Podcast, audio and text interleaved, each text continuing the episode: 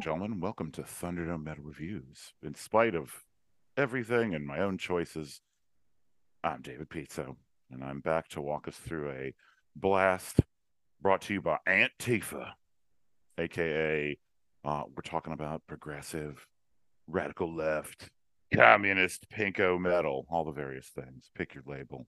We're talking about left wing metal. Uh, with me, as always, also in spite of their choices, are Gabe, Ben, and Tracy. Jimin, how are you on this? For me, four in the morning. For you, nine thirty or ten thirty at night. How's how's that going? Seems like we made a better decision you did at this moment. Yeah, you know. I mean, you know, he is in Berlin, and we are where we are. So Yeah, like True. don't like, not all heroes wear capes, Tracy. Is what Ben's trying to say. So, as we will But this evening. I got a question though, David. Yep. Which side are you on? I I'm on the side of melting landlords. That's what I'm, I'm sorry, liquefying. This, this was an amazingly well timed blast insofar, or excuse me, grab bag insofar as I'm in Berlin, which obviously our listeners wouldn't know. And shit here is crazy, just like everywhere else. And so we've been talking about some of the themes we'll be discussing today.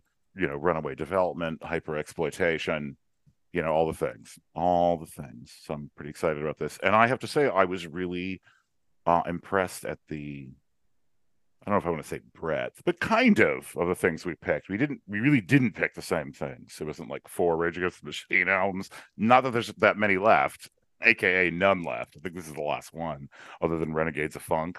But Hmm. and I'm giving it away. Of course, I picked Rage Against the Machine. I was like, ah, we got to do that last album. But um, and I picked this blast in general just because uh I don't know if we're ever gonna do this week we're doing fascist metal. I mean that's a thing. I don't know if we wanna uh, probably not. In fact, that's one of the lists of bands that we're not probably gonna do. We're doing Yeah. racist ass black metal this week. yeah, I don't imagine that we'll ever be do like Nazi black metal or anything like that. But we could do, and we've talked about it because we've talked about doing Stuck Mojo, I was just gonna say that. I was like, oh, you mean Yeah. Stuck Mojo? like right leaning. Sure. Uh, no, no. metal. So well, you know, So how something we about- can how about- Right leaning metal that did not participate in January 6th Yeah, or is not legal under current EU law. I think yeah, yeah, yeah. it's an You're, elaborate. you're making it too narrow, David. You're You're- gonna- You're Well, I, honestly though, we can we should talk have this discussion, and I guess we can have it here. Yeah, let's do it. That would be a lot easier than doing this. Correct. But- I thought about that, dude. you know, a lot, I mean, a lot of the bands that we've covered, while like maybe when they first started in the 70s or 80s or stuff like that, were kind of left leaning, a lot of them are now more right leaning. For sure. Um, you know, not to name names, but Megadeth and Uh, I was going to say rhymes Agadeth. with, rhymes with Fave Hussein. yeah. And I still love that band, you know, even fucking Kerry King and Slayer. Like, Korn, man. yeah, Korn. Jonathan Uh, Davis is one of those too, actually. Like that's it's a, a The drum- relatively common the through the trajectory. down. you the know, guitarist for Totally. Korn did a uh, a special with old older Huckabee. God damn it. I can't. oh, that's a Old Uh, Huckabee. so yeah, So- I mean, you know, and so there there is a whole lot of uh, which is a a you know you can say it's symbolic of the fact that as much as we love this and as much as we might think of metal as being a rebellious move music, it is a rebellious movement music of like two generations past. Oof. That's devastating, but I think you're right. War Pigs, it ain't. Right. Uh, right, 'cause that's Yeah. the thing. In terms of its roots, in many ways, it was precisely that. Not not just in terms of spookiness, transgressive, but politically. I mean, War Pigs. w- They wanted to call the album War Pigs, and the the record album had to stop them. I mean, Yeah. like maybe don't lead with this, you commie fucks. And I don't Well, I think know. it's- I think that's really interesting too, because like, you know, maybe whoever is going to listen to these these albums that we're talking about in 40 years will be like, wow, how regressive they were. Sure. You know, like or like how too. what what reactionaries um you know like because i well i see what you're saying ben uh, by the Mhm. same token i feel like it's highly contextual and we're of course. you know we're able to say like oh look at those boomers like what did they know or like look at what you know where we are now and stuff like that but Mhm. Or, or said a different way, they wake you up from cryo sleep and they're like, the Cold War's over. We won. Yes, I guess we finally sucked it to those capitalist swine, eh, comrades? no, no, Yeah. Austin. We won. Oh, yes, quite. Long live capitalism. So yeah, I mean, as I as I talked to you from a hotel that used to be in East Berlin, yeah, no, it uh, context matters and it varies Yeah. all the time. So yeah, I don't know how this is going to play out. We're in this moment of extreme polarization. I feel like reaction is. I mean, not that it's like scorekeeping, like fucking table tennis, but I feel like reactions it's doing pretty well right now. I feel like they're, I feel like they're undergoing what I'm going to call a renaissance, by which I mean, holy fuck, what the hell? Anyway, we, we don't have to get into all that, but this is. I mean, I think we live in an era where fascism has returned. That's what I Yeah. Uh, think. well, yeah, me too. Uh, obviously, um, especially considering what I studied. Yeah. Oh, what you mean the all the ways that the boys in blue keep us safe? Is that how you describe your dissertation topic? Yeah, exactly. It's an ab- abstract. That's the, that's what it says at the top. It sounds great. Yeah. Yeah, you can That- get that's the subtitle. archive. Boys in the Blue keeping us safe. Keep Wasn't us really safe. gonna say it, so That's right. Blue Um, is spelled B L U U, both with umlauts. Uh, for sure. Oh man. So I guess then so that's kind of why I picked it and I'm glad I did and it was food for thought. Should we talk I guess we can talk as we get to each one about why we picked each one. I guess it would be making Yeah. most sense. So anything else you think we need to do by way of Einführung in terms of introducing introducing this mofo? I don't think so. I think these are all um first comers besides Raising Against the Machine, actually. You're right. Interesting enough. Yeah, I thought Well- briefly I was like, did we do Panopticon? But I don't think so. Now we've talked about it some, but I don't think we've ever done it. Mhm. Yeah, because when we did I'm drawing a blank on them now. Mhm. Some Oh, album halfway through seven hundred. yeah, exactly. Well, I, I know at one point, point, I can't remember who it was with, but you were talking about doing a split EP, but we decided not to do that. Mhm. That Panopticon was on with somebody else, and we've done that band, but I don't remember who it was. Anyway, my pick was Panopticon's fifth studio album, Kentucky. It was released on June twelfth, 2012, on Pagan Flames Productions. Had a runtime of 23 minutes and 43 seconds.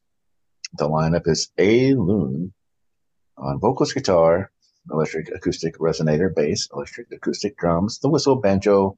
He wrote the lyrics and he did the arrangements. Um, and John Becker came in and played the violin, and it was mixed and mastered by Colin Marston. And Alan did the recording, and I will assume the production. And the reason that I chose this is, well, I'm from Kentucky, as where two of the other people on the podcast currently reside. Um, I am the first male in my bloodline to not work in the mines, and this is basically um, a union strong representation of struggles for mining rights. I have never heard an album that more effectively blends like Woody Guthrie and shit from the 30s, right? Yeah, Yeah. And uh, you know, black metal. It's such a it's not an obvious combination. But uh I not to give it away, but I feel like it works. Yeah. And this is when we talked about uh Wayfarer Yeah. two weeks ago, a week ago, when we talked about them, like um, this is obviously something I said so similar in the sense like it combines kind of like that that western uh, sound to it. This is obviously much more of like a country southern sound to it, but it's still got that like that twang that you don't obviously associate very often with metal. That I think is similar to and like um I want to add to this uh, comment that brings those two bands together. That the concept for this album is a lot stronger and a lot more compelling than the Wayfarer record, like I'll take by leaps and bounds. Just because there is, there are plenty of places to grab onto, uh, even if you don't know the history that's being spoken to, because of the use of samples and because of the use of songs that are you know, not by the band, but older and thematically related. So I think that in that sense, it feels like much more immediate connection to Wayfarer is doing, you know, American Gothic or maybe like sort of Southern black metal. But this is really like putting you in that geography by way of the, the theme um, and it, the historical themes. Yeah, and to that point, Gabe, and I, you, you mentioned it, so I want to follow it up here. I mean, three of the tracks on here Um, not to start talk about the tracks, but I just want to get this out of the way. Come all ye coal miners, uh, which side are you on? And Black Waters are all songs that were written by women in the from Appalachia during the heyday of like activist movements in the 20s and 30s. So I mean, there is an immediacy that they are are, are getting by covering those. Yeah, which I feel like that. I would say, in very term, very much like in a wrestling terms, uh, Wayfarer is a gimmick. Panopticon is living the gimmick in the sense of like you're not getting a gimmick of it. This is very much dyed in wool real terms because I think Hmm. Spotify has him listed as coming out of Louisville, Kentucky, but I think he's actually more out of the holler than that. Like I think he's more from further east and just kind of operates out of London, out of Louisville now currently. I think he may Oh, move to Colorado, he's- but yes, yeah, he was. I mean, just to get a record produced, he had to move to Louisville. But Yeah, and so I think say Ben. Well, there's two guys in the band. I don't think they were in the band at the same time. One of them was from New York, the other other's from Memphis. Sure. Panopticon. But no matter what, conceptually, as Gabe said, it is very firmly anchored and auditorily in terms of Yes. soundscape. It is, and Yes. again, I like Way Wayfarer, but this is I don't want to say more authentic. I kind of hate the Death for authenticity, but it is I think anchored as as well, so like embedded in what it's trying to do. And Mhm. I don't know, it, it I think it works quite well here. And I've listened to Panopticon a little bit. The same week I listened to Perchta because I guess I'm insane. I I think it was one of those like you might like this other thing. I was like, oh, I, I mean, might. Tracy, they're very s- they're very similar. They're In just some ways, yes. In some Um, ways, no. hemisphere cross. One is more likely to summon Krampus, and one is more. One is more likely to whisper y- in your ear and take your soul. the other. and, the, and the other is more likely to get you unionized and killed in a when strike breakers arrive. So they're, they're Yeah. different fates away. There you go. The Pinkertons are here. Well, I'm glad you chose it because I've not done a. I don't know. I mean, let's not call it a deep dive. It's only one album, but I've not done a sort of a run through like this one of their albums. Uh, I will confess, I probably only spent most of these three times compared to usually it's more like ten. But I did my best. But this one I liked. It was. I don't know if I would say it brought me joy because oh shit. I mean, it's oh, Right. It's brutal. And I know we do a lot of that, but this one, this uh, between the silicosis and the I just all of it, it's it's and I guess it probably slaps differently. I don't know if I'd feel that way if I lived in Oregon. Right? It's something Uh. about as an outsider who came into Kentucky and embraced it and realized that it is both one of the most beautiful places I've ever known and a fucking hellscape at the same time. I mean, it's both those things. And I'm not a goddamn coal miner. Like I don't Yeah. even I'm I don't even know the depth. This is pun intended width and depth of the shaft. Um, Mhm. I'm also I from think the river counties, or we you I guess you both of you are from the river counties, right? Yeah. I don't know if we consider Livingston. uh, Well, it's right on the river, right? it's definitely River County. Cause, uh, but I mean, you know, it they're as I said, my family's coal miners, but they were living in this part of the state because there was coal mining going on in this part of the state.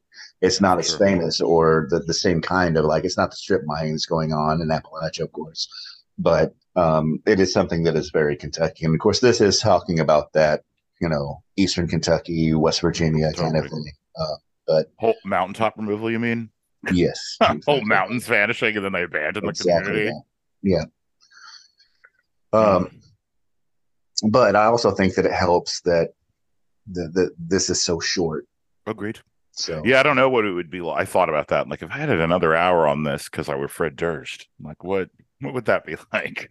Yeah. It's interesting that you should mention this is so short because I like I would say one of my one of my big complaints about this is that some of the tracks are just so so long and it's not unique to this album it's unique to black metal and so I think that you know that economy is maybe a little off from my perspective as someone who is not uh, regularly listening to just straight up black metal. That said, this isn't straight up black metal. I think that's one of the draws. You know, you have those, um, you know, um, you have that authentic material from from back in the day that's not by the band to kind of break things up a bit. agreed, and also shorten things because you're right. The tracks that they that, or I guess he he wrote himself are like very long. we got some ten minutes tracks and stuff on here in between the two and three minute ones. So it's also interesting he wrote released two albums in 2012, which has the social disservices has a much more traditional black metal sound to it. But This is my third album that I've like. I'm gonna say fourth because this 2018 album was a double album. I knew it. I was like, is Mm. it 2018, Tracy? Is it 2018? Well, that's where I first met him and listened to him, and it's like, and they were released like a couple months apart, April 6th and well, they released at the same time. But um, one album is entirely black metal, the other one is blues western country. Oh, it's like separated out. Yes, like it's entirely separated. Oh, And so it's a very interesting kind of sound to it then. And then the 2021, like he does this very good job of interweaving them and kind of jumping back and forth throughout the entire album. And so like it's interesting his like his songwriting change and stuff. And I think like even the splits he does with bands and stuff, like that is you don't know, like if you come to a, a Panopticon album, I think like a song blind, like you don't know if it's gonna be like this country western thing or if it's going to be much more of the black metal thing or like a not a coun- no country western, like you know Johnny Cash country western, not kind of vibe to it. So you mean not like Paradise Lost, Correct. where you always know? I'm never gonna live that down. No, I mean, I think we exist to rib each other a little bit. Oh no, we all of us have had those moments on here, Yep. especially you and me, Tracy. have no have no shame sticking my foot in my mouth. Amazing. But yeah, I see what you're saying because I didn't realize there was a double where he'd like bifurcated the the thing. That's interesting. Yep. Is the bluegrass album good? I guess it must be. I mean, if you I mean, so in the 2018 album, The Scars of Man on the Once Nameless Wilderness, part one, like I remember reading somewhere that he had in 11 line notes, like, do not listen to this on fucking shitty speakers. Just listen to it with headphones or something like that. Because it's very much a down to the bare bones black metal album. Like, you're going to have some roughness in it. And the other country album is like, it's pretty damn good. Like, bluesy country acoustic album. But yes, is it bluegrass or is it country? both. Like it's old school country. Oh, like it's Willie Nelson. Okay, gotcha. Yeah, you just said that sort of Johnny Cash. I got it. Which Yeah. you know, obviously there was some overlap in those genres, given Dolly Parton in Tennessee and you know Yeah. Willie Nelson. There's some of that too, which I did not appreciate until I moved to Kentucky because I thought it was all just redneck music. I mean, I'm not from, from the East Coast, and so I didn't engage with bluegrass in any way at all until I saw it through Robin's eyes, my wife, because she really loved Bon and the Mash, you know, which was a, a bluegrass album coming out of Paducah. So I'm not sure I would have responded to this very well 20 years ago. I mean, not that it existed, but you know what I mean in terms of my personal evolution. Yeah. So Yeah. you picked you picked a good time, Tracy. I mean, excuse me, Ben. This was Ben's pick. Ben, in terms of Yeah, well, it's it's because of Tracy. Tracy had turned me on to it, so giving him the credit's fine. sure. Um, oh, I'll be damned. He's living in Ely, Minnesota now. I live there. Oh, I knew it was somewhere else. Yeah, somebody said Colorado. We were trying to remember last night, but because my the colleague that we ran into at Slayer with Ben is here. hmm He's he's one of the professors here, that German who loves harder metal even than we do.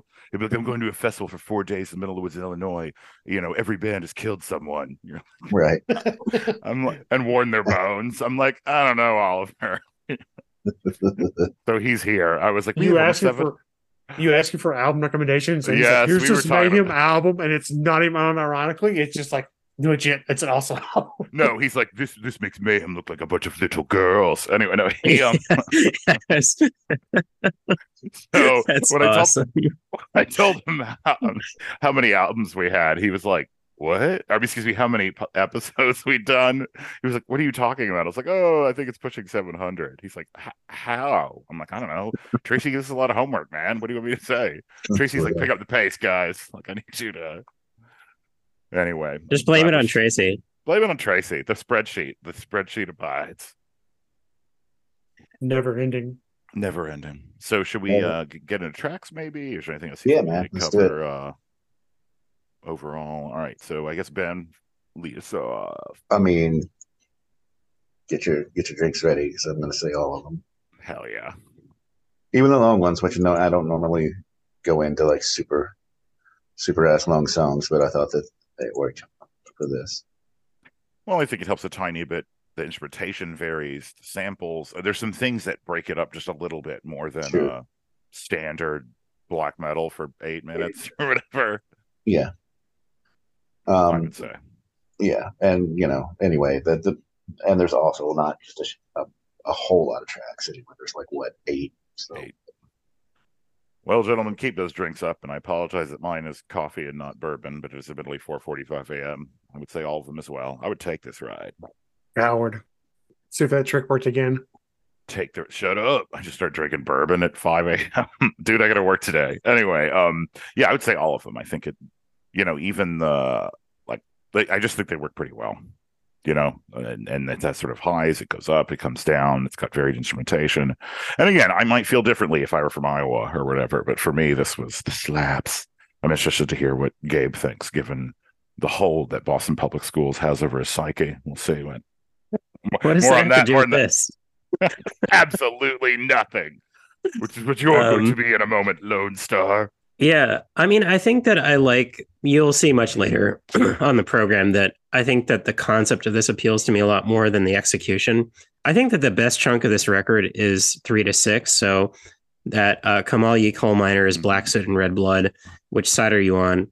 And Killing the Giants as They Sleep. I think that kind of of the long songs, uh, Black Soot and Red Blood is is the most efficient use of that huge amount of time. I really enjoy the the fiddle playing on this, and the banjo is also all right. But I think what's overused and not very good is like the recorder or the whistle or whatever that is that they're doing. Who is it? It's a I, I apologize. game. I apologize to the dude who's playing it, but like it, you can't play it in tune. It's physically impossible, and it just I don't know. It's kind of bad because it's so exposed. But I don't know if you can really do anything about that. I think it's the most flute we've heard since was it Cemican? yeah, that Mm, yeah, that Aztec thing. It doesn't sound like flute to me. It sounds Not like as good as that though.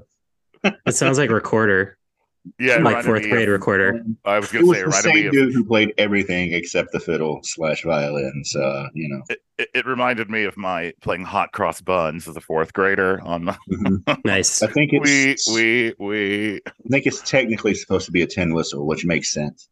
Sure you're a tin whistle. I'm 100 percent So yeah, that middle chunk of the record, I think, is where where the money is. for sure. To nobody's surprised. All of them. Okay, Coffee at an astronomical rate. that's one fantastic. Yeah. That brings us to David's pick, uh, which he has already said was the Battle of Los Angeles, Rage Against the Machine's third studio album, released on November 2nd, 1999. Runtime of 45 minutes and 12, or excuse me, 16 seconds. Released on Epic. Brendan O'Brien was the producer. Rage Against the Machine is Zack De La Rocha on vocals, Tom Morello on guitars, Tim Commerford on bass, and Brad Wilkes on drum. And it had a lot of people in the production, but no additional musicians. So I picked this because I wanted to. It, I mean, this is essentially what almost inspired the blast for me. I was like thinking about Rage Against the Machine, and I wanted to round out. You know, we've done the other two. I don't remember Uh-huh. what order we did them in, but we've done Evil Empire first. No, we Yeah, Rage Against the Machine first, then Evil Empire. the self-titled, and then and and I won't argue that this one is as historically important as the self-titled. I think that one, for a lot of reasons, sort of kicked it off, and I think Rage suffered a tiny bit from a first album that was too good, you know, in terms of following it up. I mean, I like Evil Empire, but I would argue, and there are people I'm sure who would, you know, impale me. I think musically, this one is probably the best one, and maybe that's heresy, but I think they've really grown into their own. It's well executed, and just to give people some context, because some of our viewers are our age, but some of them are younger. You know, this really was part of that whole surge in terms of the Battle Seattle, which I think is what it was in part a reference to, right? The some of the stuff that was happening in terms of the anti-globalization movement. I mean, things kind of seem to be cresting in ways that, as we discussed in other episodes, turned quite sharply on September 11th, which we don't have to get into here again. But I mean, in some ways, in hindsight, this to me looks like maybe the end of an era a little bit, just in terms of what you could get away with and have an album still distribute their shit, and in terms of what America cared about. I mean, we've discussed this multiple times how there's really a turn in a lot of ways in terms of what kind of music gets on the radio and what's permissible. And I mean, it's I don't want to overstate this given I'm in Berlin, but you know, that era in many ways was quite oppressive, the one that came after this one. So this to me feels uh, maybe sort of bittersweet. I don't know. I have mixed feelings about it. But anyway, I really love this record. And it probably is the one I listen to the most of Rage in terms of when I'm like, I want to listen to some Rage. This is probably the one I'm going to spin. So that was probably too long an introduction, but that's that's why I picked this. um, before anybody else jumps in, I just want to back up some of the stuff that David was saying here, because this not only went multi-platinum, but it was the number one Time Magazine critic pick for the year Indeed. 1999 and the Rolling Stones critic pick for 99. Um, Guerrilla Radio won a Grammy Award in 2001, but that was, of course, before Yep. at least I think it happened before the September I think it 11th was. attacks. But they're, they're effectively expunged from radio after that. Yep. So, They're one of the most obvious casualties to me. Yeah. Or Corporate Avenger, who we haven't reviewed yet, but I think we should at some point, though we could argue about anyway. I Well, came close um, to picking them for my pick. So not to go on sure, lie. that, that would make sense. But I mean, Corporate Avenger, well, you can say that they were a casualty, but they were nowhere near as. Oh God, no. big You're right. it It's not, yeah, the this here it's like literally a rubber band snapping back in terms of they go from being critically acclaimed and on MTV to just vanishing. Which they, you know, didn't help with some of their own choices, not to get into, you know, I mean, my God, they're even touring again, right? Now, currently, or they were Um, recently. And I'm like, are you gonna were, but no new album for you? I'm like, oh, are you gonna put out? I guess not. well, I think Zach got injured, like broke his leg or something, so they canceled some shows. Yikes. And then, and I don't, I don't know this, so some, of, but then they also got inducted as we are recording this into the Rock and Roll Hall of Fame, like the week before. Um, and the only one who showed up for that was Tom Morello, and he gave a blistering speech about it. What did he say? Um, basically stuff that you know that I, I it would, it's long. Um, I would encourage everyone to go listen to it because I'm just going to hit some high points and Sure. and you know I don't remember all of them, but basically that some of the it was there because or he was the only one who showed up because the band didn't know whether they should accept it or not because you know they're anti-authoritarian and that is authoritarian. Tom said that he was there to accept it because he thought that a place that preserved the history of rock music as rebellion was important, but you know then he also like went on a like you know we have inspired a lot of of other artists and other genres and the fight continues basically but i would i would like i said encourage you to go listen to it Interesting. because i'm not doing it justice Um, so uh, the rest of you know this album, right? To some degree. Yes. So I've I've told the story a couple times about my uh, BMG ordering thing. Somehow, this album made it past the mom censor. Somehow, this album the made it past cover, maybe, right? Uh, It's pretty. But you look at the lyrics and stuff too, and somehow it made it past. what? So I was just like, okay, cool. So like I had this Smash album the from, like. I had this album from like 2000. So so I like I grew up listening to this album a lot too, and it was very Interesting.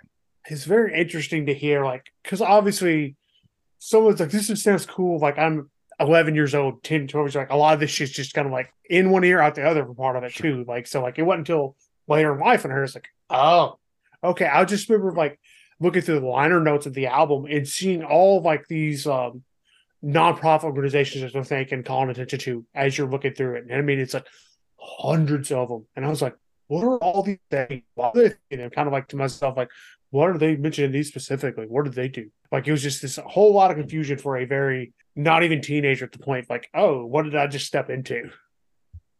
Interesting. I mean, but you know, surely the the part of you that was almost a teenager and wanted to rebel, I'm sure there was some ways in which it, like, even not understanding what they were talking about, it appealed. I mean, clearly you listened to it over and over. Yeah, definitely. How intriguing. And then Gabe, what's what's your relationship with this album?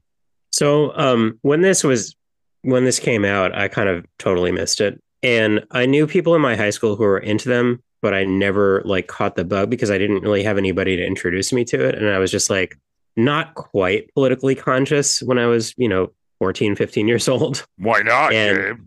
And uh, I think that had I been politically conscious, it might have made more sense to me. But like back then, my thinking, my you know rather idiotic thinking, was like these guys are essentially mixing rap and rock, which Red Hot Chili Peppers already did and much better. And like, what what's the big deal? And you know, obviously that's an idiotic thing to think, but it also just is an uninformed opinion. And this is the only album that since then I've spent a little bit of time with and it's really been very recently it's not like you know i've been listening to this record for 10 years or something like that and i have to say i'm really quite impressed with it and that was even before I started really paying attention to any of the lyrics because I finally was able to like wrap my head around what it was they were doing. That was so cool. Um, like I kind of had a vague idea, and of course the you know the groove and like I heard Guerrilla Radio on the radio like incessantly, and that's I hated that. like I was just Sure. I was over it, but that was the 90s and you know that was what was popular, you know? So but what really struck me was just like what makes this band kind of genius and that is you know they take basically the spirit of Jimi Hendrix. They take the spirit of rock and roll uh played by, you know, guitar god essentially. You tack on like what Tom Morello is doing with his guitar, which is like these sampling and turntable techniques, but just like pretending that the guitar is doing that. And then, you know, adding this just thick layer of groove. Mhm. Um, it's just it's just phenomenal. Like it's just um Amen. really easy to like get wrapped up by it and uh find it ins- insanely cool and almost instantly. wrapped up. Yeah, exactly.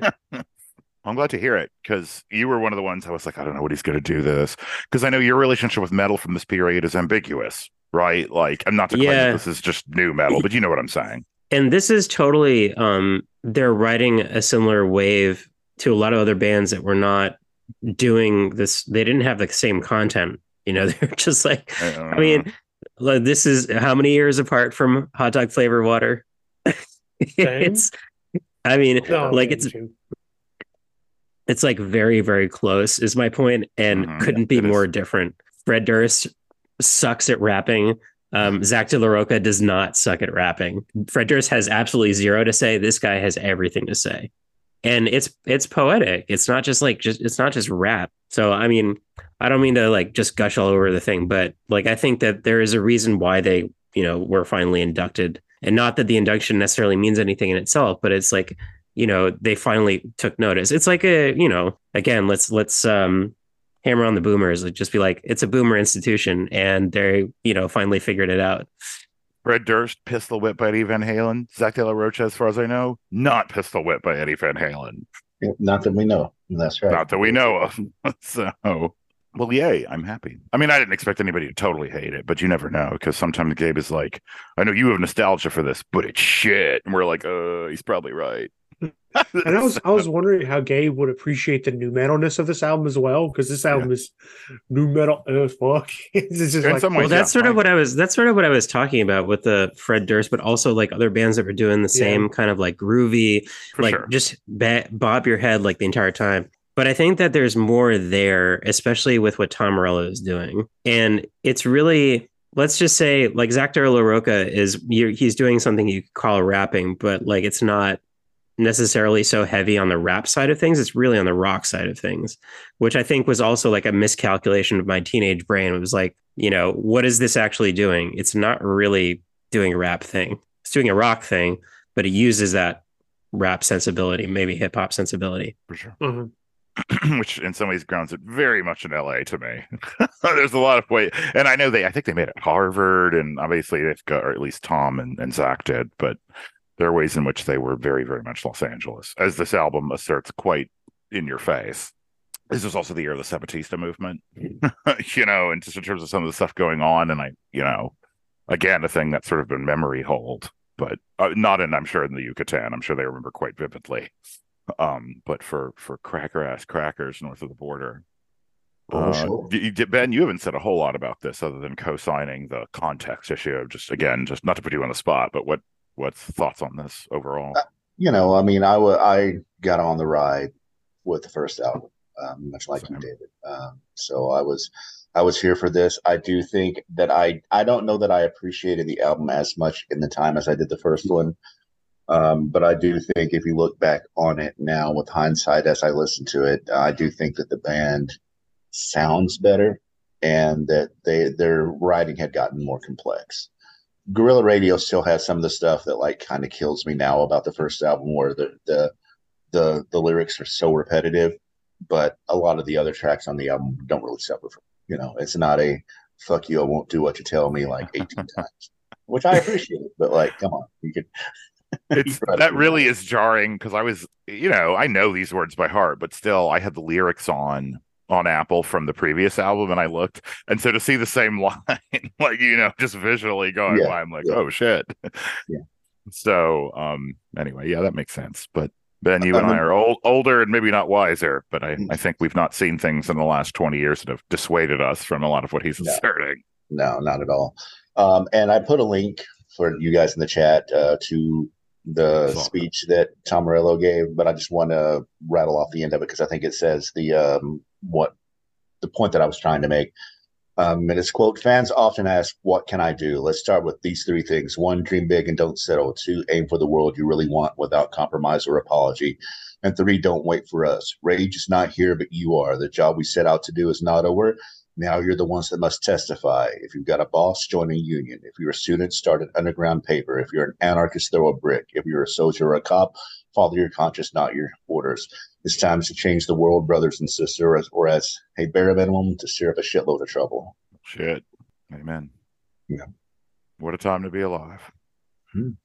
Oh, if anything, I think, and we don't have to get into this, I think, if anything, the things they're describing have gotten worse. Yeah. Yeah. I, I would agree with that. There was hope in '99. There's not hope now. I think there's some now, and again, we don't have to go to, I mean, I, you know, I've been spending a bunch of time with the students here. There are a lot of things that encourage me in terms of this generation, and I know we don't have a ton of them listening to us, but Gen Z and even more Gen, Z- Gen Alpha, I think, are going to burn the whole thing down. My fear is how broken will it be by the time they grab the stick, right? The joystick and try and like, I don't, will it be in time to pull it up? Because there are ways in which I know it's very popular to shit on Gen Z or millennials for that matter. Uh, one, I don't think those things are fair, and two, I don't know. I think this generation, even more than the millennials, who are also on this, you know, that's a couple of you, I guess. Or well, I guess Gabe is. What are you? Are you a geriatric millennial, Gabe? Is that what? Is that what? Are you trying to start a fight with me? uh, whereas I'm an infantile Gen X. Are you trying to get punched in the mouth? No, um, I'm, Again? no, I'm I'm not. Um, well, see, I'm not really a millennial because I I grew up in a house that at first did not have internet. So, Oh, like shit. by that Yeah. definition, I am not a millennial, but I often get lumped in with them, and that's that's fine. Amazing. Well, Tracy, I think embraces the label, but anyway, I think Mhm. I mean, I'm a millennial. There's no way of avoiding it. there's no way around it. But uh, you know, I think that the, the two generations coming up below you guys, or at least below Tracy, are the reinforcements we need. But again, I'm worried the plane will have already hit the fucking mountain by the time they grab the controls. So Uh-huh. and I Gen would even X, I would don't even need to- say a band made up of the generation behind me is calling for the uh the people in front of us to, to hurry up a little bit. We'll see that in the, the next album. we will. I thought about that. I was like, oh man, But what they're saying is, hurry up and die. that's exactly what they're saying. that is literally. Hashtag hurry up and die. I'm not even mad. It's amazing. But we're not talking about that. We're talking about this. So, uh, songs maybe. I feel like we're uh, I we're mean, pro- approaching the song asymptote. Sorry, go on, Tracy. I was just gonna say I'm gonna jump ahead of you on the songs and say this is one of those albums like kind of like all of them. Like it's just such a unknown quality and force of itself that's like, how do you avoid it? Like it's just you don't. I mean, I'll. I guess that's we already. Yeah, no, every one of these fucking songs, and I like the. I feel like they knew to how to make an album in some ways, which to, I don't want to say it's a lost art, but you know, we don't listen to albums. We like we don't interface with music in the same way, especially people younger than us. But as an album, yeah, I love every one of these fucking songs. It has some songs like you know Maria that slow down, and you know Ashes in the Fall, which then sort of pulls back in some ways, and then War Within a Breath punches you right in the face. I don't know. I think it's a well constructed album, and you know, I think if anything, I love Guerrilla Radio. I'm very nostalgic for it, but I know it was really overplayed, even for me, Gabe. I'm like, uh, you know, it was so everywhere. Uh, but I think a lot of the songs are that stronger, maybe even better, actually. So I know for whatever reason, I don't know why that was picked as the one that this is the one that needs to be on the radio. But I mean, because it's it is a protest song, but it's kind of innocuous if you don't know that it's a protest. I think song. you're right, and has Um, radio in it. Yeah, it lights out Guerrilla Radio, turn that shit up, and they're re- referencing a lot of other like bands that had Sure. influenced them. So I mean, it's a love letter to protest music in a lot of ways. You know, I'll go ahead and say, I guess I'll say "Take the Ride" because like I, I have been with this album for so long. I don't think that I listen to it as an entire album a whole lot anymore. I think I just kind of pull stuff off of it. I will say I think that the first half of the album, so like the first six or seven tracks, I like a little bit better than the back half, but they're all good. Yeah, I would also say Take the Ride. I mean, I think that while I don't think all of the songs are equally good, I think that the album just works if you listen to it straight through. And I just want to shout out uh, two tracks in particular that I really, really dig. One is Maria. Holy God! Like what? What? what an amazing track! And Ashes in the Fall, which That maybe one. last year at some point, maybe it was, maybe it was even the year before. I listened to this record. You know, I was listening to this record more often, and I kept coming back to that track. I was like, "Damn, it's so good!" And I still really, really dig it. I really dig the sounds on that that track. Um, and I just get swept up in it every time. Me So. I you know that song last night because I hadn't you know heard it in a while. I have to admit this is the album I listened to the least for this week. Not because I don't love it, but I knew this album like the back of my hand. But that song, like the immediacy of it and the sounds it makes. I mean, it. I don't know. It affected me in a way that I'm not sure it even did back then, in terms of how desperately terrified I am of the moment we're in, and it just, it just, as you say, sweeps you along. It's so good.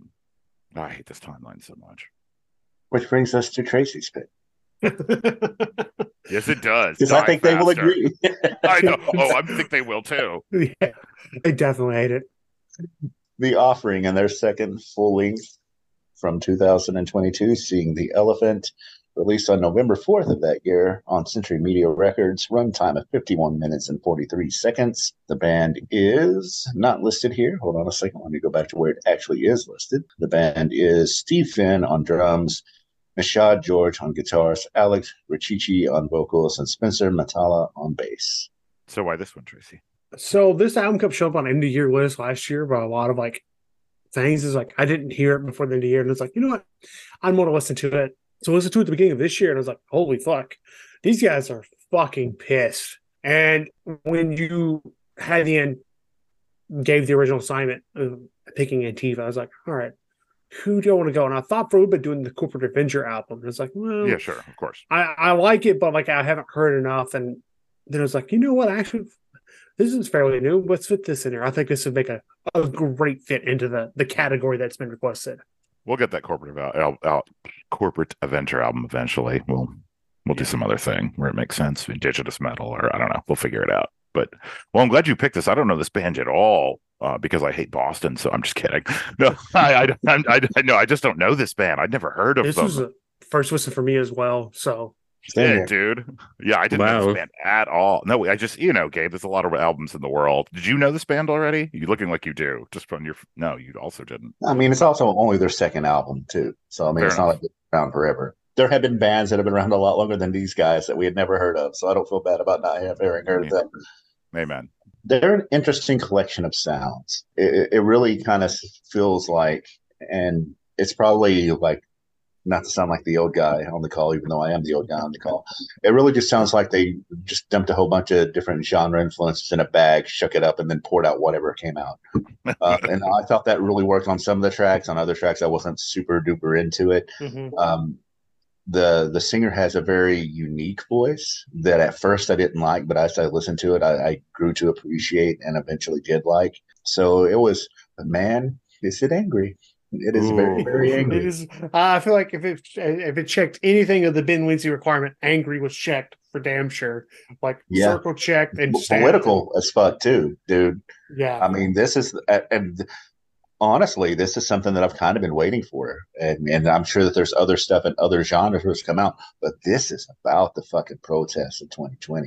This is about that moment in a fucking very crystalline, a real way. Mhm. It was, and I I bet you that there will probably be a response of 2024 as well to go along with it. Like they're going to vote every fucking election. That's for damn sure, and it's not going to be for Republican. I'm, they probably love the Democrats too. I'm pretty sure they do, right? I think they would say. Well, we don't. I'm not going to put words in their mouth. Well, no, I agree with you, David. I I think they are activists. I don't know that they are like going to vote blue no matter who. So yeah, I think they're more likely to kill a bunch of the people at the polling station. But um, Yeah, they're pissed. I mean, a lot of bands are, but they're pissed in a way that is, ugh, I think I agree, not to be a bro- broken record, but laser focused on that moment in Mm. 20, which I have very vivid and kind of awful memories of. I mean, that year is seared in our mind. I mean, that's the most guns I've ever had in my face in my life, Yeah. was that period where he tried to get that odious monument down. So another thing that another band that the most closest album that I can think of that I remember hearing that these kind of line with is that Bloodywood album from out of India. Like they sound very similar. Like this is almost as English in returns of like protests as well compared to their the multiple language they used in that fucking album. It's just kind of like a argument against it. Like it's they they seem very locked up together. Like this moment of protest and outrage of 2022 Gen Z. I mean, if anything, and again, I don't want to go too far into this, but I was literally talking about it yesterday. If anything, India slid much further, right? And anyway, holy shit. Did it's an mention I hate interesting comparison not the not the sort of actual historical comparison but the Sure. comparison of the two records because uh, i do remember that album the bloodywood album being pretty angry by the same token i think that there's something different here that's motivating the the music that the band uses to kind of as a vehicle for the the viewpoints that they're expressing so i think that we would all agree that it's a bit intense and over the top. Like it's sort of like this, you know, it's sort of like power prog. if you want to put a like a real sort of common denominator on it. And it's just sort of like in your face. And the question that I would ask, which is kind of a an open question, is like, what is a better strategy to get your message across? Is it the strategy that maybe Bloodywood used, which is like kind of using catchiness and very, in some cases, pretty palatable kind of versions of Mm. uh, subgenres of metal to like get to the widest possible audience, even if you're doing another language? Or is it to kind of full frontally assault the senses of the audience so that they actually pay attention to what you're saying? And my gut and like my, you know, stupid, snobby, like Frankfurt School kind of, um, uh, you know, back of my mind is saying like, what you really have to do to challenge people has to do with the form of the music. It doesn't really necessarily have to be the content. And I think that what my problem with this band, eh, what this band is doing, is not what they're saying. Um, it's how they're saying it, which is to say, I find the over the topness completely distracting. So like, there's so much stuff going on. Like, I'm not even sure if I'm getting the message because there's so much stuff going on. Does that make sense? It does. No, of course. The medium and the message. And, you know, their arguments. The Frankfurt School had a bunch of arguments about precisely that issue, you know? Yeah. Um, to, to me, the lyric. I mean, I think you you call this power prog, um, and I think that's a good description for the music. Um, I uh, in going to to Bloodywood, I felt that they were. I enjoyed listening to Bloodywood more, like musically, because I found that more engaging than I did this, because this has some elements that uh, of noise rock. But the lyrics are, although much more political, but they are meant to shock and offend in a way that I, makes me think of punk artists like G.G. Allen or stuff like Mhm. that. And so it is kind of like a synthetic uh, line of that through there, um, which is interesting because, like, usually, like I said, outside of punk, the only thing I can think of, and, and they were never necessarily this crass, but like Public Enemy being this political, or even NWA, like with Straight Outta Sure. Compton. So, so the the I don't really think I have an answer to your question. I do think that it, it in some ways, I think it, it kind of comes down to you need both because you need something that is more palatable palatable to the mainstream. And let's be clear, the reason Bloodywood was more palatable is also because India is more oppressive than the United States is. Um, so you can't like you can't say that. I mean, as bad as things are here, you can still say this shit without uh, certain people, and these are all at least white presenting people in this band can can say this stuff and get away with it in a way that like if you try to do this in like Iran or India or Brazil, you know, you might not get away with it. So, but I do think you need both. It's the old it's the old argument that you need a, both a Martin Luther King and a Malcolm X. Yeah.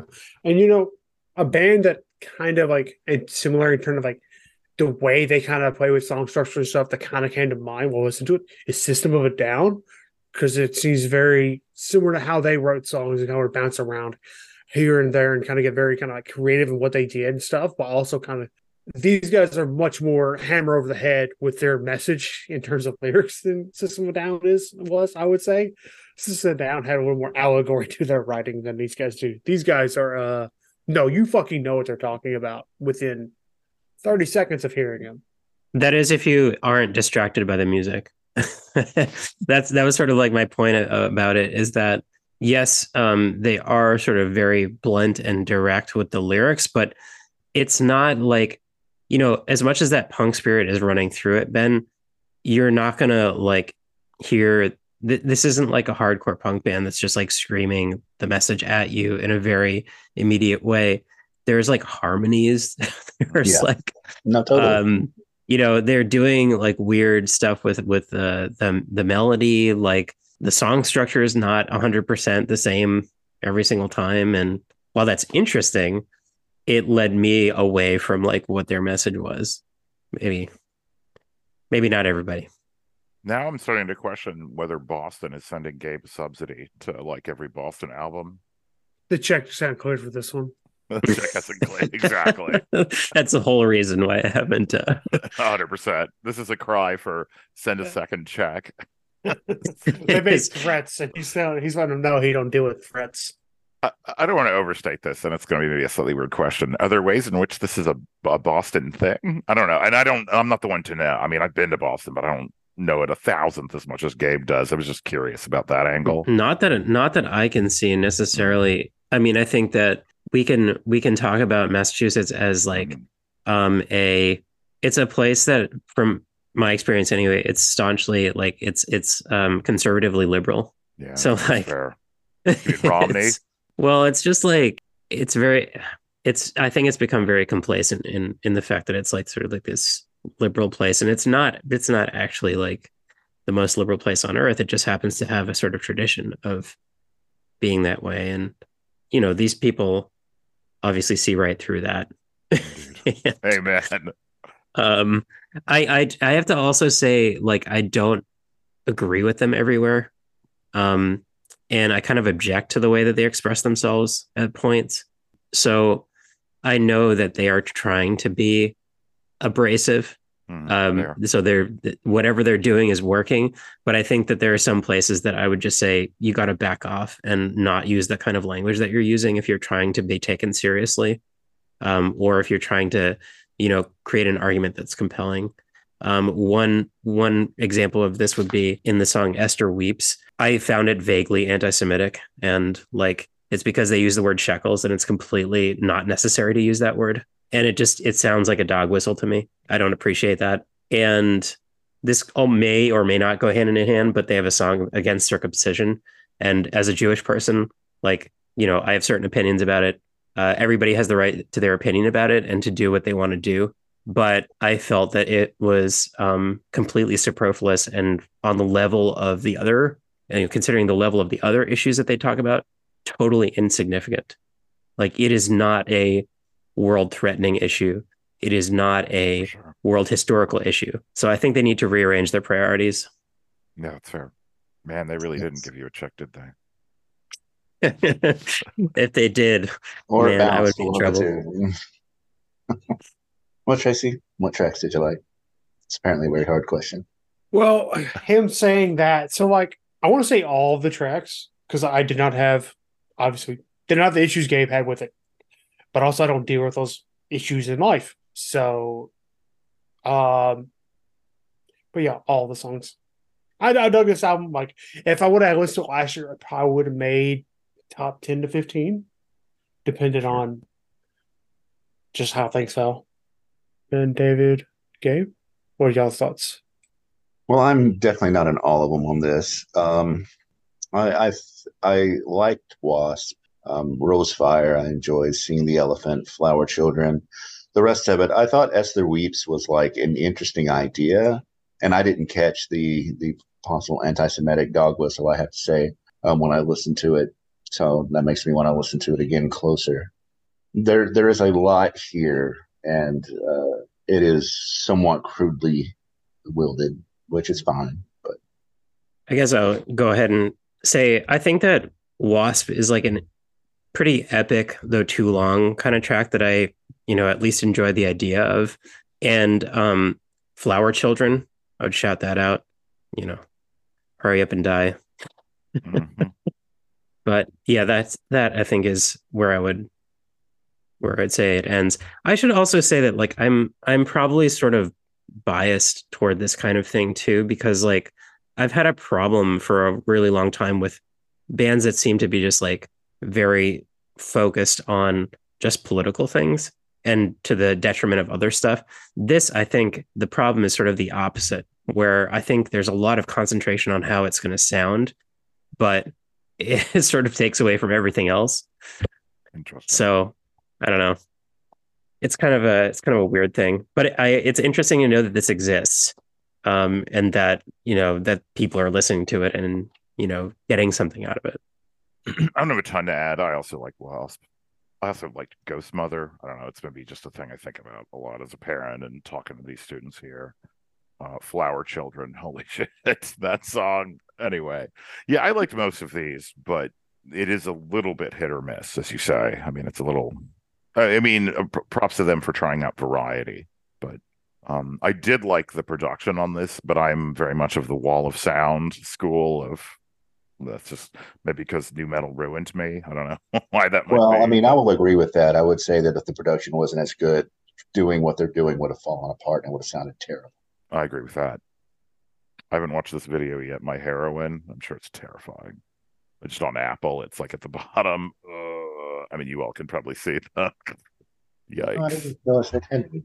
But um, that brings us to the fourth album, Gabe Strick, um, which is the debut album by Transgressive, Extreme Transgression, released on March 4th of this year, 2023. It was released independently. It has a runtime of 41 minutes and 25 seconds. Transgressive is Leona Hayward on bass, Joshua Payne on lead guitars, Alicia Cardisco on lead vocals and rhythm guitars.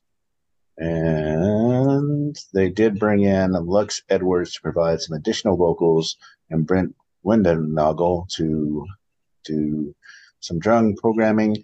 And Brett Windennagel also did the editing, mixing, and mastering. So, how did you find this random Arizona hard? There's a lot going on here. Like, how did you find this, Gabe? Yeah, I just I basically just found it as uh, as you find new albums, you see that new albums are coming out, and I heard it described as you know as political and thrashy and melodic. So It I wanted those for sure. I I wanted to check it out, um, and it just so happened that um, someone had created a a, uh grab bag where that might be a really welcome choice. So I I really uh, I dug it when I listened to it, and I dug it even more like you know going back to it for this. You know, this is like it's catchy, it's aggressive, um, it's kind of you know pretty full on left wing, and it's queer focused and queer Yeah, forward. So. I I really think that that is not necessarily something you find every day. So good to throw a spotlight on that and say we need more of it. And I figured at least someone would like this too because uh, it is fast and angry and political. Can I read you the titles of their singles? Have you looked at their singles? So there's Seize the Means of Reproduction with Incel Incinerator and Seize the Means of Reproduction. Then there's Fetus Factory with Fetus Factory and Abort the Courts. And then the last one is Defenestrate the Magistrate. So those were the because this was supposed to be like a kind of a one-off thing, or I was just reading they were talking about like wasn't necessarily supposed to become a band or whatever. And then Yeah, I mean, I, I, don't know about all that, uh, but like they formed in 2021, broke up in January 2020, then reformed in April 2022, or excuse me, 2022, January 2022. not 2020. They did not go back in time and break up, though that would have been pretty epic. Um, no, I, I this was like my only complaint with this at all is that it is a little bit samey throughout. Um, because it is basically just thrash all the way through, and it's their first album. But dude, it's really fucking cool. Yeah. I mean it's a it's a baller introduction album, and they definitely got some shredding chops. Oh yeah. Yeah, there's a lot of uh there's a lot of cool stuff going on in the guitars and I think one thing that I wasn't surprised or that I was surprised that I kind of liked was that the melodic stuff has kind of power metally like kind of sensibility to it and it actually kind of works. Like it really just makes you kind of um it kind of hooks you. So i was glad to, to you know spend some more time with that and also to spend some more time just like listening to what what the songs are about and given you know what we've already said about kind of the the uh, hard right turn um, that we're experiencing. Basically rights for gay people you know trans rights are just so so important to like realize that is really in flux and really difficult to um, deal with and that everybody needs to be working on it. Well right and like this is also like the a place where by them voicing this it is actually putting them in real danger in certain parts oh for sure for Yeah, sure. right. yeah. So- Very much so. Um, so extreme kudos to that and then standing up and like claiming this space in this music genre that we love, which, you know, has its silliness and inherent like unfortunate misogyny and some Mhm. racism and everything else that it, that are built into it. But like standing up and like ex- making, trying to make it the, the big tent that we often claim it is. Well said. I hope they do more. Me too. Yeah, that'd be very interesting to hear. Yeah, me too. I mean, for a I think maybe debut the reason that um they may not actually be a band or like you know we're almost not a band or something is because they're all doing other stuff. I think they all have other projects. If I'm not mistaken. I think you're right. Like I know Leona has an album for Project Roan Roan Wolf that I want to check out before the new year. Something kind of like it's just like there's like three different bands for each of them, and they're all like, "We got an album releasing this year. Thanks, guys." Well, Project Roan Wolf has an album releasing the release this year as well. Yeah, So, that's the one I want to check out for sure. Yeah. Um, Hold on, I'm quickly looking at what it said on Bandcamp. What did it say? Yeah, Transgressive is a thrash band comprised of you know these people. The band started with two two song charities as a quick project, temporarily broke up, but decided to continue. So it was sort of like it was yeah they were doing it to raise money. Okay. Is what no, I'm just this. I'm just looking at Bandcamp. Yeah, yeah, yeah. where, where I stumbled across some listening. The band will continue to raise charity through songs with leftist political messages, satire, and classical thrash tongue-in-cheek charm. That's what it says. So yeah, this was a a, a money gen- for for leftist causes. This was a money generating thing originally. That's cool. Yeah, and it looks like uh, Alicia does a lot of stuff um, in power metal. So I guess that's where that power metal influence Gabe O'Reilly identified comes from. So awesome. Yeah, I was really pleased. I mean, two out of these four bands I never fucking heard of in my life. Yeah, But tonight, right? Like, no, that was cool. So uh, that was that was nice. Or, or yeah, I like that. And from very different parts of America, right? It was kind of all over the place. We got some LA, we got some Arizona, we got some Boston, we got Kentucky by way of Minnesota or whatever. So, you know, it's Yeah. all over the place. We could maybe do an international Antifa at some point, right? Because we could anyway, I'm just thinking of future future grab bags. If we continue doing them, that would be another option. Antifa abroad. Yeah, could probably definitely do that. Yeah. Oh, I, I don't know if you knew this, Ben, but people are kind of upset in other countries also. What? I I. I, I, I've not heard of you don't No. say. Indeed. Stupid Um, era. Yeah, yeah. There was something I wanted to say. Oh, sorry. Something I can say about this band. The production on this was pretty good as well. Where we like get to tracks. Yeah, it's all right. Yeah, it's, it's pretty good. Considering I'm sure it costs five dollars. Yeah, You know, just you know, right? I mean, they're doing a lot with very little, and I know this era makes that easier than it used to be, but still, you know, Mhm. you got to do it. You So- do indeed have to do it. Yeah, and you can kind of tell the drums are programmed just from like the quality behind them. Like they're kind of missing Yeah. like the the Pete Sandoval power behind. it, I guess is what you say. Like they don't quite like you definitely tell. It's it's it's always the lowest thing in the mix as you're listening to it. I mean, you know, it's it's Pro Tools or, or whatever, some drum patch that they bought. But it worked. Yeah, that said, I think the drums sound okay here compared to the the first album that we were talking about. where, where I think I I mean not to go all the way back there, but seriously, man, that mix is a little off Oh, because do you mean Bolly? You mean Bloodywood? Or no? No. but No, not Panopticon. Oh, Pen- oh, oh, you mean the, tonight? I'm sorry, I didn't. Yeah. Yes. Yeah. Yeah. yeah, but, because but the mix is off on purpose in that entire thing. Look, it's purposely done. it's on purpose. It's- we'll just make it rough, just just rough. You think so? I don't know. Anyway, That's like rule number one of black metal. Well, it was also 2012. But again, but again, there anyway. That's a whole other album. We already passed it, but like, that's, that's eleven year difference. That's right. That's like oh um, but anyway, yeah. For the fact that they're programmed, like I think they sound not too terrible yeah. For being programmed. I didn't realize they're programmed, but it's like looking at the lineup. It's like, where did the drums come from? Where's Like, the did they- drummer?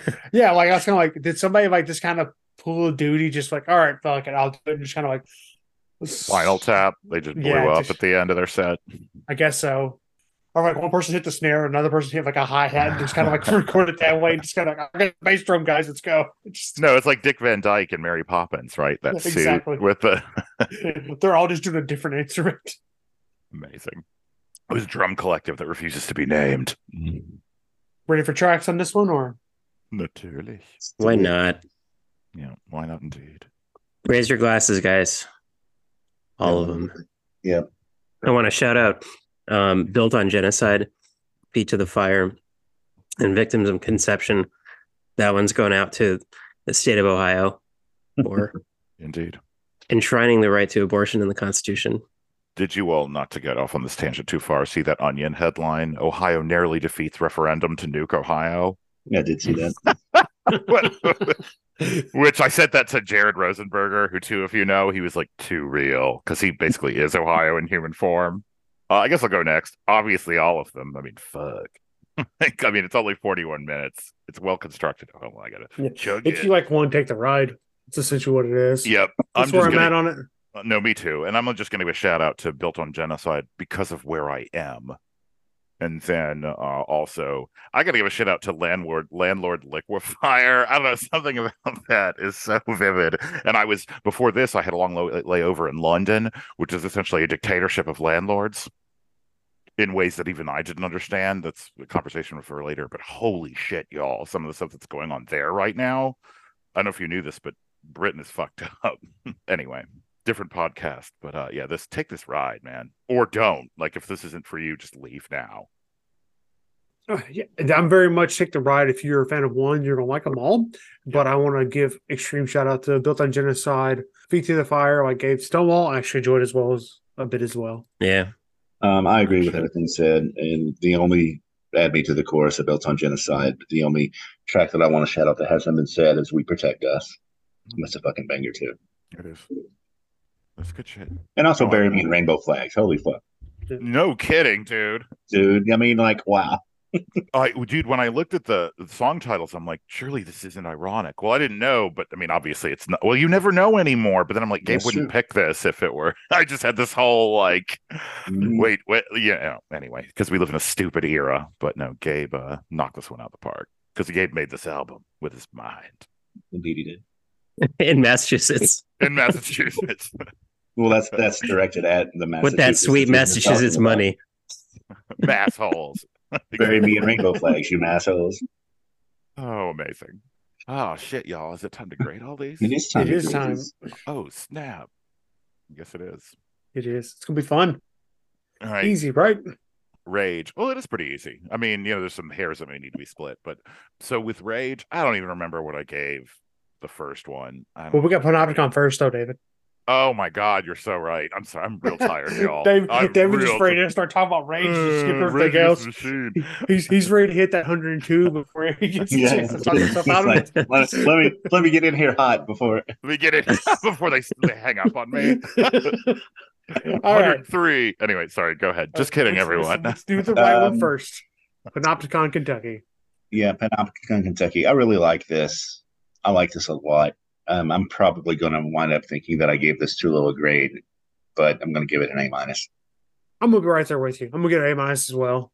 I'm going to come in only a hair lower because, like Gabe, I agree. Occasionally, the execution was a little off, and I don't want to think about my recorder.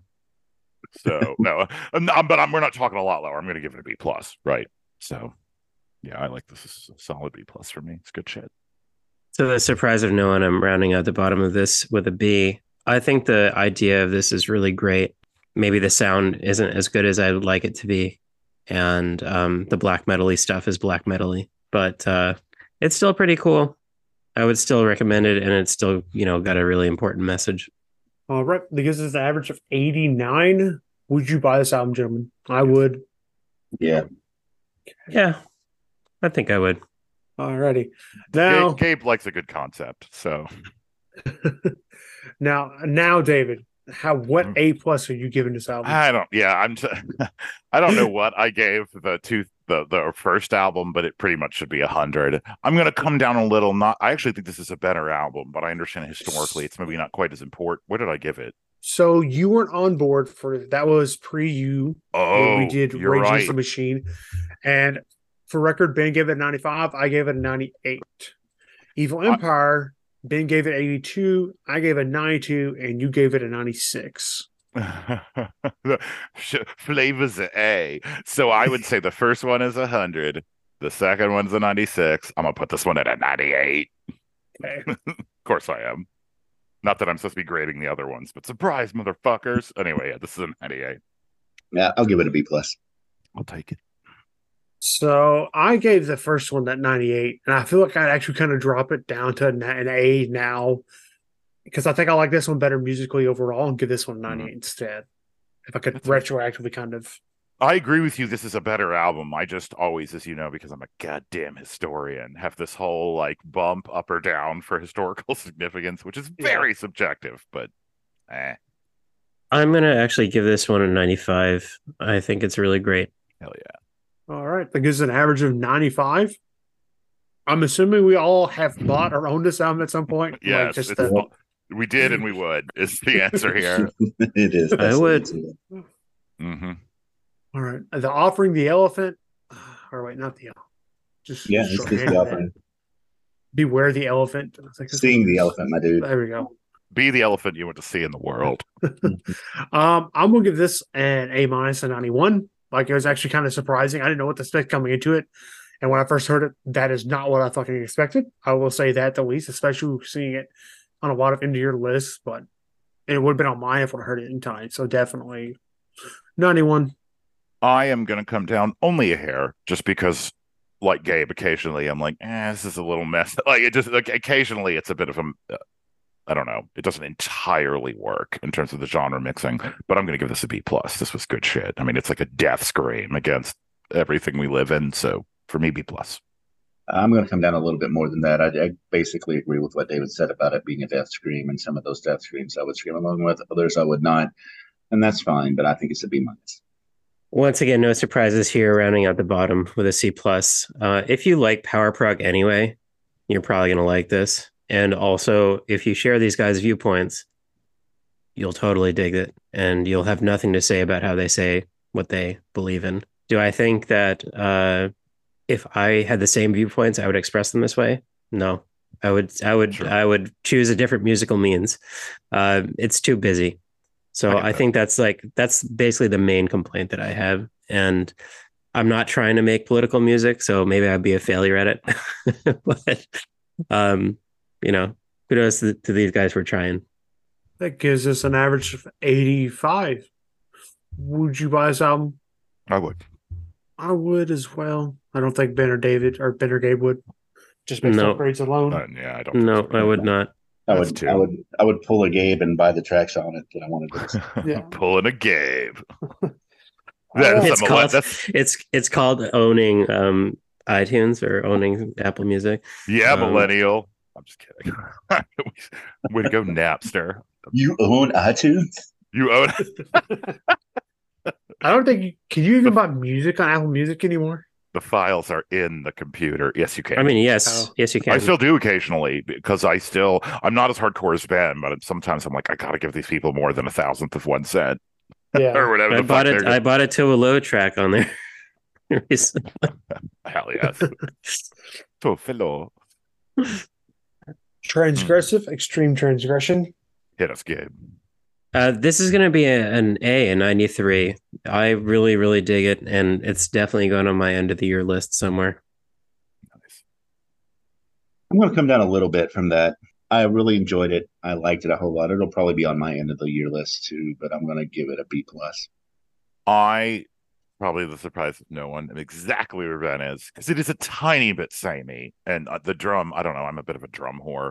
but nonetheless, this is absolutely a B plus, trending upward. I think the more I listen, I have to admit, I only spun it like two or three times. So, but I'm Well, like I said, this- I can't wait for them to release something else. I really me hope they- too, me It's too. For of debut album, is a fucking banger. But yeah, I'm Yeah. gonna give this one a B plus as well. Uh, like David and Ben, I'm gonna give this a B plus as well. Would be interested to see what they do next with what's coming up. I don't know if it'll make my interview list just from the sheer quantity that's on my interview list. Will kind of Sure. keep it from getting that. So Coming in at place 274. eh, it's it's like coming in place of like 45 of 60 at the moment. Like if we if I was Sure. to mention, so like it's kind of like that. Like mm, sorry. I get it. but that gives us an average of 89. I think we'd all buy it. Oh yeah. Yeah. This, Hells yeah. I mean, the whole point of it was to make money to help people. So yes. Right, hundred percent. Yeah. Well, shit, y'all. This was cool. This is a It thing we did. Next, you just got to do the other flip side of it. Yeah, Stuck Mojo Blast would basically take care of that in some ways. Uh, fucking iced earth. Anyway, we don't have to talk about it. Five finger death punch. I mean, yeah. Yeah. Oh, that that. Okay, we just named it. One from Stuck Mojo, one from Iced Earth, one from 500 Death, fur, fur, fur, fur, fur, and then what? Kerry King talking into a Please mic. don't make me pick one. Oh, yeah, yeah. Gabe just hangs You're up. gonna make like, me. Fi- I resign. Gabe just misses that weekend. He's, "Ah." He's like, oh no, I have to do a thing. I get like assigned the five finger death death punch pick, and I'm just like, I just quit. Amazing. Um, Speaking of shit. getting assigned, this next one's going to be fun. It's my grab bag. The uh, parameters, my wife made me do it. You oh, gotta that's laugh. right. I Well, love it. Have April pick it for you, then Ben. You know, exactly- your life partner made you do it. How's that sound? We'll see. I mean, you could completely just be like, yeah, April totally chose this fucking album and just pick one you want to hear. Um, actually, I do think, uh, and I might ask her about it. But she's going to be like, "What do you want for your stupid little podcast?" But I, I can think of an album that she listened to back in the day by a band that we have not done that like would be interesting. yeah, Cool. I'm, I'm gonna go ahead and let you know which one mine is. It's gonna be Sleep Token because I my knew it was going to be that or another Evanescence. I mean, it was going to be. I was actually really expecting it to be another Evanescence. it's Sleep Token. That thing's been on fucking repeat this entire year, so I'm just gonna. I get it. I know it's her jam. She keeps asking, "Have you done it yet?" No. Are you gonna do it? Maybe. Well, you, you you best come correct, or else the knives will oh come yeah, out. dude. I Yeah. also know I don't even care what state she is in. She'll like hear you through the through the walls or whatever. So watch your shit, Tracy. Yeah.